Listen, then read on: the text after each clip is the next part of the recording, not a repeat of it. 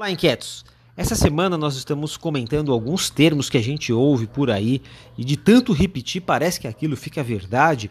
Né? Por exemplo, ontem falamos de revolução industrial. Hoje vamos falar um pouco sobre esse tal de efeito rede. O que é efeito rede, economia em rede, sociedade em rede? Será que está certo esse conceito? Como é que a gente pode pensar melhor isso? Bom, se você for pensar, Uber e Airbnb, por exemplo, como organizações, se aproveitam do tal efeito em rede, na economia em rede. Né?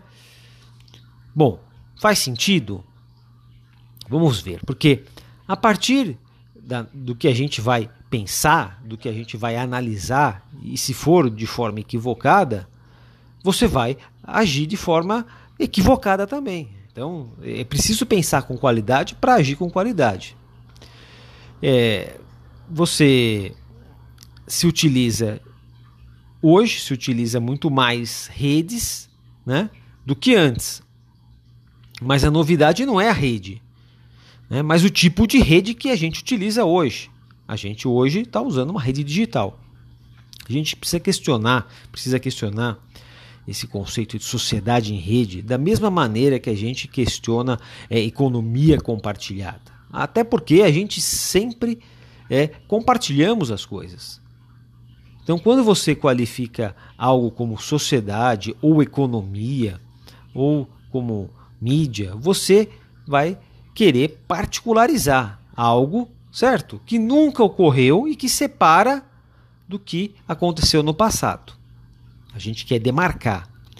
Agora, não faz sentido, por exemplo, você falar em revolução tecnológica se você teve várias no passado.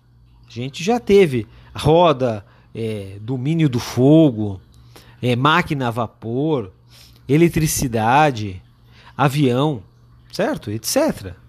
E a economia, ela sempre foi em rede, sempre foi compartilhada, porque é a base de tudo que a gente faz, que são as trocas. Quando a gente fala em Uber, em Airbnb, a gente só aumenta a quantidade de trocas de desconhecidos. São é, ex-desconhecidos trocando muito mais com ex-desconhecidos. E você só vai confiar nessas pessoas por conta dos cliques, likes, estrelas. Né? A gente sempre fala aqui, você só vai entrar num carro de um desconhecido, aliás, fazer o que sua mãe falou para não fazer, não entra no carro desconhecido, não aceita a bala de estranho. A gente faz tudo isso por causa da confiança 2.0. E quando a gente fala de é, compartilhamento ou em rede, parece que antes não era e agora é. O que é falso, inquietos, e não permite a gente enxergar como é que as redes e o compartilhamento se alteram ao longo do tempo, criando regras, é, novas leis, a gente vai aprendendo com a história. E você pode dizer economia hiper compartilhada, economia super compartilhada ou mais compartilhada, né, em redes, o que seria melhor, mas talvez não o suficiente. E a gente precisa colocar o adjetivo inquietos de forma que a gente possa entender o que, que aumentou no compartilhamento para a gente entender as organizações que estão se aproveitando dele. O que está acontecendo com essas empresas? Como é que elas estão competindo é, mais do que as outras? Que tipo de rede estamos falando? De uma mais vertical para uma mais horizontal? Por qual motivo?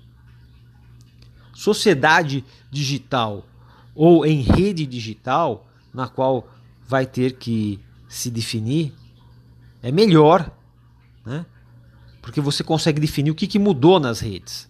O que, que tem de novo nessas redes? Olha, a, rede agora é digital. Né? Sociedade agora é digital. Então fica mais preciso.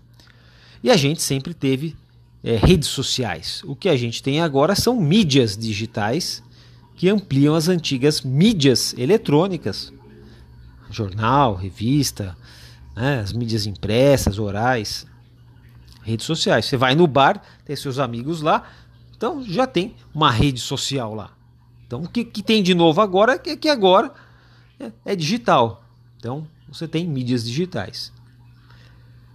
O que a gente tem de novidade hoje é economia digital, então redes digitais, mídias digitais comparados então com as anteriores economia analógica, redes analógicas e as mídias que eram escritas, impressas e orais.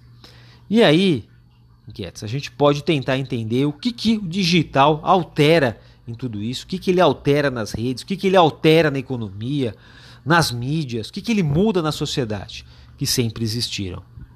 Não é um efeito da rede propriamente, mas o efeito digital também, pessoal, sobre as redes. Então, na nossa visão, a gente vive hoje a chegada de uma curadoria, é um novo modelo administrativo que vai permitir a criação do Airbnb, a criação do Uber, sem a necessidade de ter um chefe, um gerente.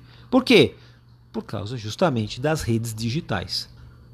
Então a gente pode dizer que a rede digital vai permitir né, que a curadoria, e a gente poderia até falar rede digital da curadoria, que é bem preciso com o que está é acontecendo. Né?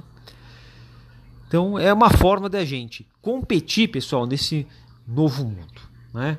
Então, é, quem adota a curadoria, que foi possibilitada pela chegada da sociedade e das redes digitais, consegue competir melhor. Como essas empresas que a gente está falando aqui. Porque permitem a passagem da escassez para a abundância de compartilhamento. Então você não faz negócio com quem você não conhece.